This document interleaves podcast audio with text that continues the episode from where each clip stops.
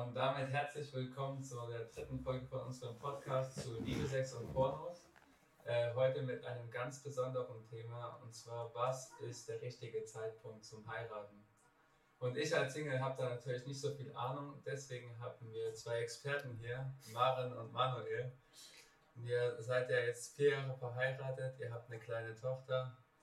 Ähm, man kann sagen, ihr habt so einiges an Erfahrung in Beziehungen gesammelt. So, und was würdet ihr sagen, was sind so die wichtigsten Punkte in eurer Beziehung?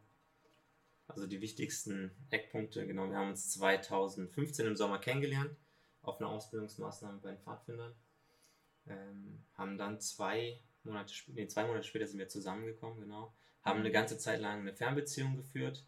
Maren hat in Südhessen gewohnt noch damals und ist dann aber im Sommer 2016 nach Kassel gekommen. Ähm, ist dort in eine WG gezogen und wir haben dann uns im Frühjahr 2017, genau im Frühling 2017 haben wir uns verlobt und dann im Oktober 2017 geheiratet. Das sind so die, die Eckpunkte unserer Ehe oder Beziehung, ja. Ja. Jetzt habt ihr gesagt, ihr wart auch in einer Fernbeziehung davor und in einer Beziehung. Mhm. Ähm, würdet ihr sagen, dass ihr euch immer an einem einig wart oder gab es da auch schon ab und zu mal Konfliktpunkte? Ja, also wenn man das jetzt auf diese Eckpunkte bezieht, dann waren wir natürlich am Anfang auch sehr verliebt. Ähm, wir sind natürlich immer noch verliebt, aber am Anfang war es anders. ähm, ja, deswegen sind wir auch so schnell zusammengekommen nach zwei Monaten. Ja. Und da würde ich schon sagen, dass wir uns einig waren. Ich hatte dann ein gutes Jobangebot hier in Kassel bekommen und bin deswegen auch relativ schnell hierher gezogen. Für uns war klar, dass wir erst zusammenziehen wollen, wenn wir auch geheiratet haben. Deswegen bin ich für ein Jahr in ein möbliertes Zimmer gezogen von einer, die für ein Jahr nach Australien gegangen ist.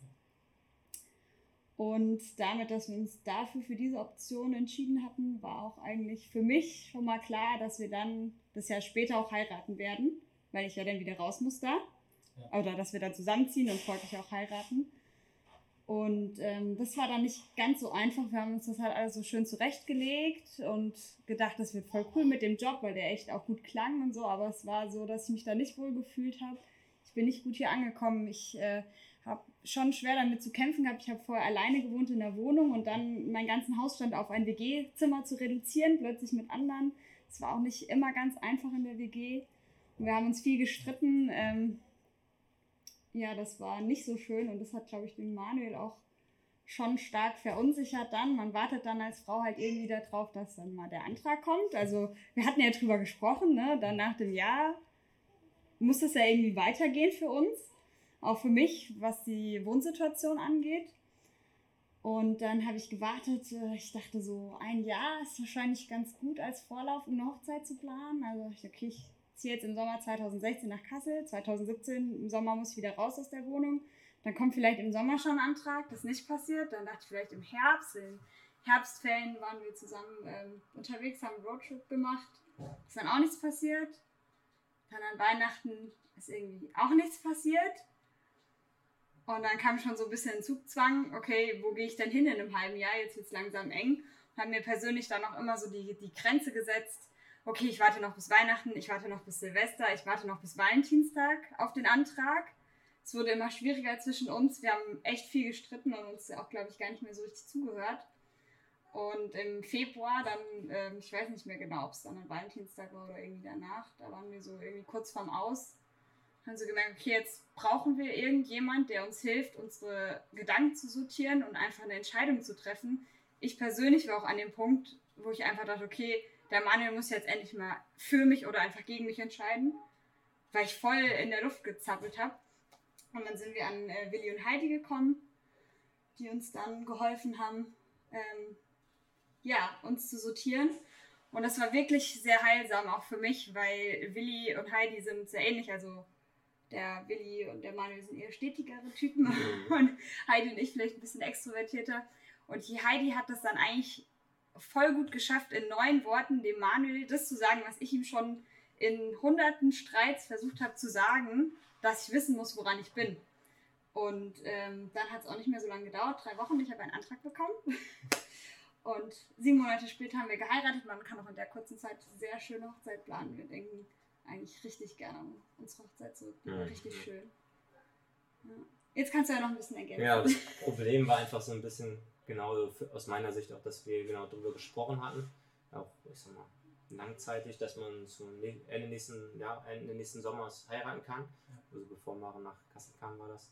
Und dann sich das Ganze bei mir so eher vage eher gehalten und ich für Maren hatte da einen ziemlich konkreten Plan drin und für mich war es jetzt nicht so, so muss es laufen, zack, zack, zack, sondern ja, dann wird es halt ein bisschen später, dann ist es so. Ähm, hab dabei, genau, dann genau, kamen die ganzen, ähm, ich sag mal, Schwierigkeiten auch dazu und hab dabei aber ähm, ja, nicht im Blick gehabt und es auch nicht verstanden, dass dann ja für Maren, ich sag mal, nach diesem Jahr in der WG eine ungewisse Zeit kommt, wo nicht klar ist, wie es weitergeht. Und für mich war es so, ja gut, dann nochmal eine Zwischenlösung für sie. Jetzt sind auch nicht das Problem, nochmal eine WG woanders rein. Aber es war, für, für mir war nicht klar, dass solange ich, solange, solange nichts passiert, solange auch kein Antrag kommt, dass eine ungewisse Zeit ist, ja. ohne Ende. Und ich glaube, das war einfach die große Schwierigkeit oder einfach ähm, hat so auch ähm, intensiv dann auch gemacht und so problematisch für Maren. Ähm, und ähm, ich habe mir da echt auch zu wenig Gedanken drüber gemacht und das nicht gesehen gehabt, nicht verstanden gehabt und war extrem dankbar dann im Nachhinein, dass wir dran geblieben sind und jemanden gefunden haben, die uns helfen und bin überglücklich, dass wir zusammengeblieben sind und diesen Weg dann gegangen sind zusammen. Ja, auf jeden ja. Fall. War eine gute Entscheidung. Ja, sehr gut. Ja. Kann also sagen, dass es auf jeden Fall Turbulenzen in der Beziehung geben kann Oh ja. So und so in Richtung Entscheidung, man will heiraten, so was würdet ihr sagen, wäre hilfreich, Leuten mitzugeben, die sich darauf vorbereiten wollen zu heiraten? Also ich finde es ganz wichtig, sich ähm, bewusst zu machen, dass man voller Unterschied ist und dass man unterschiedliche Erwartungen hat, unterschiedliche Gedanken auch dazu. Mhm. Und es ist wichtig, darüber zu sprechen. Unabhängig davon ist es aus unserer Sicht oder auch ja, von, ja, aus unserer Sicht kann man auch sagen, ähm, wichtig, einfach sich jemanden dazu zu holen oder ich sag mal einen Ehekurs oder einen, äh, einen Vorbereitungskurs zu machen, weil man auch auf, dadurch auf Themen gestoßen wird, über die man sich sonst wenig Gedanken macht und die aber sehr explosiv sein können. Ein Beispiel ist ähm, Herkunftsfamilie, ähm, die einen sehr großen Einfluss immer auch beide auch hat, mhm. ähm, wie man geprägt wurde, aber auch dann was Zukunft, die Zukunft angeht, welchen Einfluss sie haben werden, oder aber auch natürlich das Thema Sexualität, wo man auch sehr unterschiedliche Vorstellungen zu haben kann oder auch hat. Und das ist wichtig, ähm, auf der einen Seite auf die Themen gestoßen zu werden, darüber zu sprechen, aber auch jemanden zu haben, der ähm, einem weiterhelfen kann, einem selber sagen kann, okay, hier mal einen Tipp geben kann, zu dem man auch echt Vertrauen hat. Das ist einfach extrem hilfreich, der jemand, jemand zu haben, der einem voraus ist und auch vielleicht das eine oder andere durch, schon durchgemacht hat. Ja. ja, ich denke auch, wenn man ähm, zusammen ist und darüber nachdenkt zu heiraten, muss man sich ein bisschen frei machen von dem Gedanken, es gibt den einen richtigen für mich oder die eine richtige für mich und ich bin mir jetzt irgendwie unsicher, weil ist derjenige das jetzt schon oder nicht? Ich glaube wirklich, dass Gott da möchte, dass wir selber die Entscheidung treffen.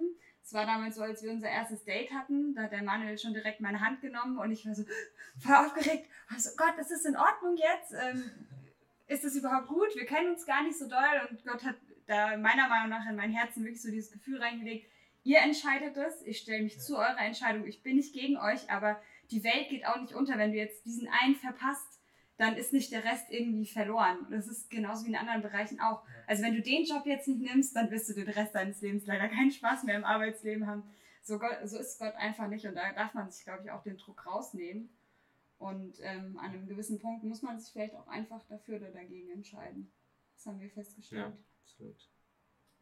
Ja. Ja, aber mal ehrlich jetzt, wann ist denn jetzt der richtige Moment, so der richtige Zeitpunkt, um zu heiraten? Das ist der spannendste Punkt, weil wir uns in der Vorbereitung auch darüber wild unterhalten haben. Ähm, der Manuel würde, glaube ich, sagen, man sollte nicht zu schnell heiraten, mhm. vielleicht. Genau. Ja. Und ich würde eher sagen, du darfst den Partner nicht so lange hinhalten. Ne? Ähm, auch nochmal das Thema Kommunikation, das wir angesprochen hatten. Es nimmt natürlich so ein bisschen das Romantische vielleicht für die Frau wenn es doch nicht so geheimnisvoll ist, wann der Antrag kommt. Aber es nimmt einem, glaube ich, auch ziemlich viel Leiden weg, wenn man sich wirklich klar darüber austauscht. Und vorausgesetzt, beide wissen schon, dass sie heiraten wollen. Und da kann man ja auch dann sehr unterschiedlich sein, wann der Zeitpunkt ist. Also man weiß schon, dass man heiraten will, aber noch nicht genau wann. Und er will vielleicht in einem Jahr und sie will erst in drei. Dann muss man auch einen ehrlichen Kompromiss finden. Und der ehrliche Kompromiss ist nicht, dass immer derjenige, der am längeren Hebel sitzt, irgendwie den Vorzug hat oder derjenige, der am kürzeren Hebel sitzt, halt immer nachgeben muss, sondern der Kompromiss zwischen einem Jahr und zwei Jahren, äh, drei Jahren ist dann bei zwei Jahren. Also, weißt du, was ich meine? Das ist nicht immer ganz einfach. Ähm, auch später im Leben gibt es noch andere Fragen, zum Beispiel, wann ist der richtige Zeitpunkt für Kinder? Auch dafür ist dann, äh, wenn man Kinder haben möchte, auch nicht so einfach. Ne? Ja. Und ich denke, es ist schwierig, wirklich den perfekten Zeitpunkt ähm, zu finden. Oder die Frage ist, ob es den überhaupt gibt. Ähm, ich glaube, man kann sich da ganz viel auch Druck rausnehmen, ähm, dass es den wirklich gibt, weil jeder wird dir was anderes sagen. Ähm, wichtig ist, dass man für sich selber irgendwie ähm, damit Frieden findet und für sich richtig, als Paar. Ja, genau, für sich als Paar damit Frieden findet und den richtigen Weg mhm. findet und darüber einfach auch spricht zusammen, weil ich glaube, wir haben auch nicht mal über alles da gesprochen. Das ist ganz, ganz wichtig, ja. über auch ähm, zu gucken, was sind die nächsten Schritte, was kommt als nächstes, was ist das nächste, was passiert so. Ja. Und es ist, glaube ich, auch wichtig, dass man weiß, dass man nie den perfekten Zeitpunkt findet, den alle außenrum gut finden. Ja, also das ist auch, wir haben jetzt nach zwei Jahren geheiratet, ein äh, bisschen mehr. Und dann habe ich auch eine Freundin gesagt, was, ihr wollt so schnell heiraten? Naja, im Notfall kann man sich ja noch scheiden lassen, so, ne? Und dann hat er gesagt, oh, ihr habt zwei Jahre gewartet. Also ich weiß nicht, meine Eltern haben nach einem halben Jahr geheiratet zum Beispiel. Ähm, das wäre für uns, glaube ich, viel zu früh gewesen. Und das erste Ehejahr war auch nicht einfach, vielleicht ähm, ja, wo wir uns viel vorbereitet haben, kam eigentlich bei jeder Vorbereitung. Es gibt ja von Team F Seminare oder Bücher und es gibt das Prepare and Rich. Und es kam eigentlich immer das Gleiche raus, dass bei uns Kommunikation voll der wichtige Punkt ist. Und ja. ist bei uns auch ja. heute irgendwie noch so. Gerade wenn wir angespannt sind, sind wir noch nicht so gut da drin. Aber sonst haben wir uns stetig gebessert. ja, aber es trifft's gut, ja so für alle Beziehungen da draußen, für alle, so die in Richtung Ehe gehen, gibt es noch irgendwelche abschließenden Tipps, die ihr sagt, das ist unbedingt wichtig, so das ist wichtig irgendwie für eine gute Beziehung? Ja, auch Kommunikation immer weiter dran miteinander zu reden. Ähm, und sich bewusst werden, dass Ehe bedeutet, sich einander unterzuordnen jederzeit mhm. und einander jederzeit zu vergeben, egal was passiert. Ähm, das heißt, immer ein, einmal mehr auf den anderen zuzugehen und ähm, nicht in diese reinzukommen, wo man selber irgendwie bockt und sich selber irgendwie, ja, jetzt geht es um mich und ich, keine Ahnung, ich wurde da verletzt und da, sondern das heißt immer auf den anderen zugehen und immer vergeben, immer verzeihen und niemals, ja, niemals nachlässig werden da. Ja, und auch Bereitschaft, irgendwie den anderen zu versuchen zu verstehen. Also meistens sucht man sich ja eher einen Partner, der ganz anders ist als man selbst. Was ja auch gut ist zur Ergänzung. Ähm, ich weiß nicht, es gibt dieses Konzept von den fünf Sprachen der Liebe, dass mhm. irgendwie jeder sich durch andere Sachen geliebt fühlt. Da gibt es irgendwie Geschenke und Zärtlichkeit und Zeit zu zweit, Lob und Anerkennung, Hilfsbereitschaft. Und ich musste das dann leider erst in der Ehe verstehen. Das wäre irgendwie cool gewesen, wenn ich das vorher schon gewusst hätte, dass Manuels ähm, Sprache der Liebe voll Hilfsbereitschaft ist. Und da haben wir uns am Anfang auch oft gestritten und der Mann hat gesagt, ich mache alles für dich, ich gehe einkaufen, ich bring den Müll raus, ich sauge, ich putze das Bad. Und ich habe mich dadurch nicht geliebt gefühlt. Ich dachte nur so, oh cool, der putzt das Klo, da muss ich das nicht machen. So, und meine Sprache der Liebe ist eine ganz andere. Und das einfach zu lernen. Und ich, ähm, ja, mein Schweinehund ist auch viel größer als deiner. Ich muss mich immer wieder überwinden, diese Hilfsbereitschaft irgendwie zu leben, um ihn zu lieben, dass die Liebe halt auch bei ihm ankommt das ist, glaube ich, wirklich so ein praktisches Tool, das man jetzt schon ausprobieren kann, wenn man in einer Beziehung ist. Ja. ja. Dann danke ich euch ganz herzlich. Wir halten fest, es gibt nicht so den perfekten Zeitpunkt für die Ehe, aber wichtig ist auf jeden Fall, dass man darüber im Gespräch ist, dass man kommuniziert. Und ich glaube, das können wir uns auf jeden Fall nicht nur im Bereich von Beziehungen mitnehmen, sondern insgesamt für dass Kommunikation einfach wirklich ein Schlüsselpunkt ist.